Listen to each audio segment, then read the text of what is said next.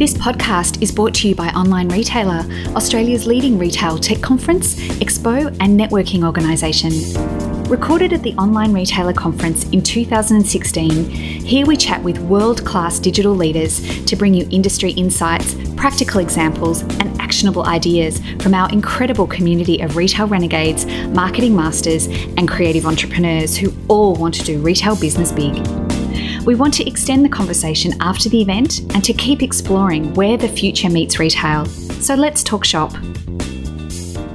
Hi, and welcome to the Online Retailer Podcast.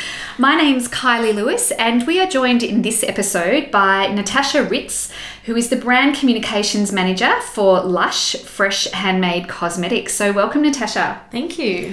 I'm so excited to have you today because I have checked out Lush on um, social media and you guys just have the most phenomenal following. Um, and so I was hoping to have a little bit of a chat, firstly about Lush, because not everyone in our audience will know about Lush, um, what you do there and how you came to be there. Sure. So Lush is a fresh handmade cosmetics brand that comes out of the UK. And we started about 21 years ago and were founded by a group of animal and environmental activists who didn't want to leave their ethics at home when they came to work. So they started a business that meant that we could really um, ingrain our ethics in the heart of the business. It meant no animal testing in cosmetics, um, and making sure that when we were using ingredients that they were sustainable and grown through um, fair work practices and that sort of thing. So everything is handmade. We have a factory here in Villawood where every single bath bomb you see is hand pressed by a person. Every single gift you see is is wrapped by a person, and the ribbon is you know tied by a person as well. So it's a very hands-on experience and a wonderful brand to work for. I've worked for Lush for two years now, and um, as the brand communications manager, so I look after everything from digital marketing to social media to PR strategy um, and even traditional marketing channels like print and things like that. Wow, fantastic. So your gamut just keeps kind of opening and opening as there's more sort of channels to deal with. Yes. And what were you doing before that? Before that, I was working agency side, looking after a range of different brands in digital and social. Um, brands from Swarovski right through to the One Direction fragrance launch and things like that. So, really interesting and a bit unique, but yeah, a bit different to what I'm doing now. Fantastic. So I was hoping that we could uh, do a little bit of a deeper dive in the social media aspect of to your work and what you do as I mentioned, Lush has a fantastic following on social media. Really, um, you know, big numbers, high engagement, um, really engaged community. So, as the head of brand communications, what what is your strategy for for social for the brand? Yeah, definitely. So, um, we have a global structure, and basically, what happens is in each local country, we create our own content and we borrow content from lots of other countries as well. So our probably our largest following is actually based in North America with about 2.3 million followers. Um, and then our local following here in Australia and New Zealand, just on Instagram, is 165,000 local people. And so, what we're doing is we're creating local content and we're also engaging with our customers to create user generated content as a really big part of our strategy we also really want to have a mix of content and, and then test that out and see how our customers engage and then shape our content and our content mix based on how our customers engage with that. So it's a real mix of things like video, which is obviously growing so significantly, and then trying things out like Periscope to see what it's like to do something live and make a few mistakes along the way, but just test it out, see how our customers respond, and then be agile enough to change our strategy based on their engagement. Yeah. So the user generated content piece, what are some of the uh, activations that you use to try and generate more content from your customers? Hashtags, I think, are a great thing that allow people to jump onto a trend. So, our bath art hashtag has been a bit of a phenomenon with people um, buying a bath bomb in store and then taking a picture or a video um, at home and, and really creating that lifestyle of what it feels like to use the Lush products or, you know, that experience of relaxation in their homes and things like that. But we're also collaborating with event partners. So, Mardi Gras, for example, where we created photo opportunities at Fair Day to really show our ethics and our values towards LGBT rights and marriage equality in Australia, but also to give a really fun opportunity to take a picture in a bath with a shower cap on and all these, you know, fun elements that they could play with that brought something to life in a totally different space than a store. Um, so it's a real mix of things, and you know, we get a lot of content from our influencers as well. Because we have a no global advertising policy, we've got no money um, to spend and no budget in that area. So every piece of content that we receive from an influencer is based on them actually wanting to engage with us as a brand, and that makes it very authentic. So that's I think where that high engagement comes into play. Mm.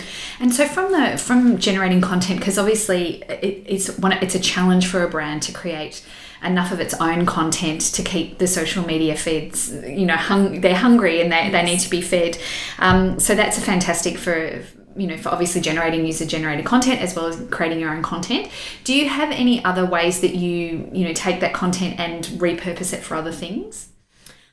Um, yeah, I mean, sometimes. So, what we were doing um, last year, we ran a Gay is OK campaign where we had a hashtag and then we aggregated all of that content um, across a range of channels. So, putting it in our windows to display it in you know a hard copy form i suppose.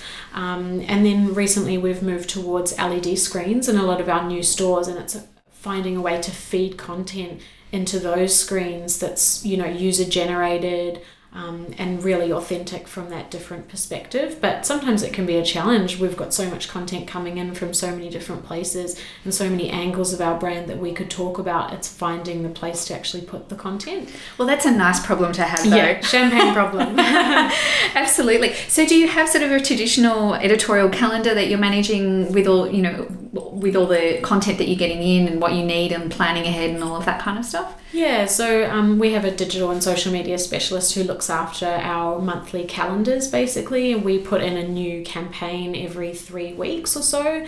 Um, and with that campaign, whether it be hair care or new limited editions, we'll have a range of planned content that we'll want to go out but we're also aware that we have to be quite topical. So if something happens in the industry or something goes viral because BuzzFeed does a post on mermaid hair or something, you know, then we're able to change our content to fit whatever's going on topically. Um, but yeah, we, we do have that base of sort of 30 days of content and pieces we want to put out on all the different platforms. And it's different for every platform. We don't pull the same content across Facebook, Twitter, Instagram. So and are they your main platforms at the moment? Facebook, Twitter, Instagram? Yeah, so those are our main platforms. We're definitely we've trialed out Periscope and we're looking at how we can work with Snapchat. Um, you know, for things like new store openings, giving a sneak peek before it's open, and um, yeah, but it's really just having the res- resources to do that sort of thing and add on more places. And we looked at Google Plus, and we're on Google Places, which is an interesting place to be, and you know, making sure that we're location specific and yeah, but I just think there's so much out there. Sometimes it's hard to be across absolutely everything. Oh, without a doubt. And yeah.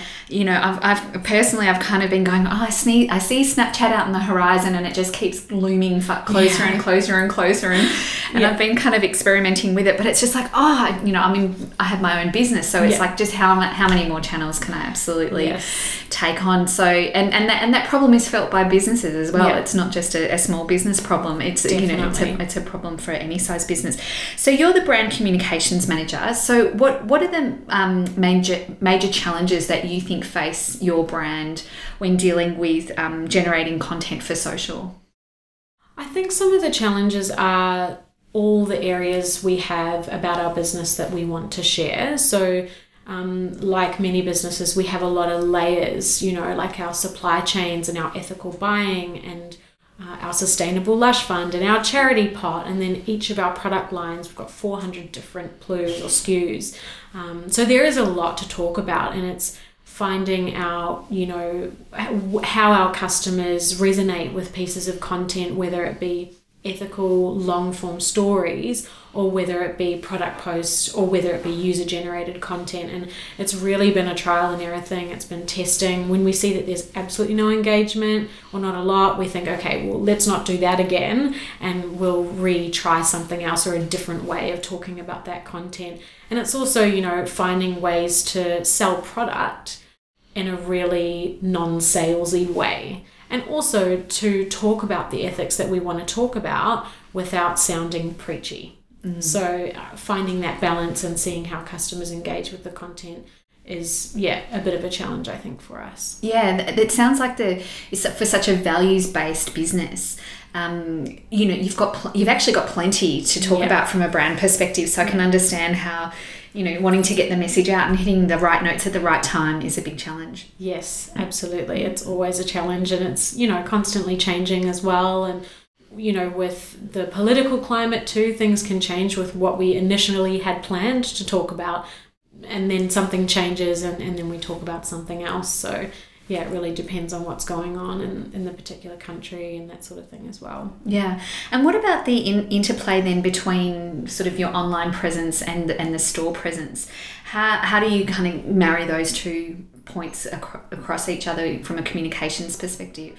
Yeah, so I mean, when we communicate to our store staff what we're going to be putting out, we basically give them a pack, and oftentimes we'll try and link a social activation in store. So, um, you know, with our Gay is OK campaign last year, we had a backdrop so people could take photos to um, use the hashtag and show that they've been in store and they've bought the soap to support All Out, which was our campaign partner for that period. And that's a way to, you know, socially activate in store and bring that digital element in store. So it's not just, you know, the two channels are quite separate. Um, something we've moved towards and, and are trying is LED screens and seeing how we might be able to aggregate some of our content there also, using timing and location as a really good opportunity to push out content based on that specific area. So, you know, in QVB, for example, there's a lot of morning traffic. So, we might want to try something like, you know, have you had a Percup, which is one of our um, coffee style massage bars? You know, things like that where we're really location specific with what we're putting out on those screens and using them as an opportunity in the same way we would use social channels. Yeah so really upping the timeliness of what's what's going on and location that's fantastic. Yeah. That's great. And any big things on the horizon? What, what you can see what you can talk about might be coming next yeah, so coming in the next quarter, we will have a new website, um, which is really exciting, and it's coming down from our global business. And basically, it will be a much more omni-channel experience. It's linked with an app, it's linked with Zendesk, so we'll have the opportunity to support our customers um, in a much more you know seamless experience for them. We're opening up our new biggest store, which will be QVB. So we're relocating and moving to a much bigger location in the QVB mall. So that's super exciting and a, an opportunity for the brand to really take it to the next level. I think. Yeah, fantastic. Well, thank you for joining us. It's been so wonderful to have a chat with you, Natasha. Thank you. And um, I have got to get amongst that coffee massage bar that you've got me going now. I need to go and get some of that. So awesome. I'll be popping online. Cool. Thank Thanks you. so much. Thanks for listening. If you've loved what you've heard today, make sure you're subscribed at onlineretailer.com.au to be the first to know about Australia's best e commerce events.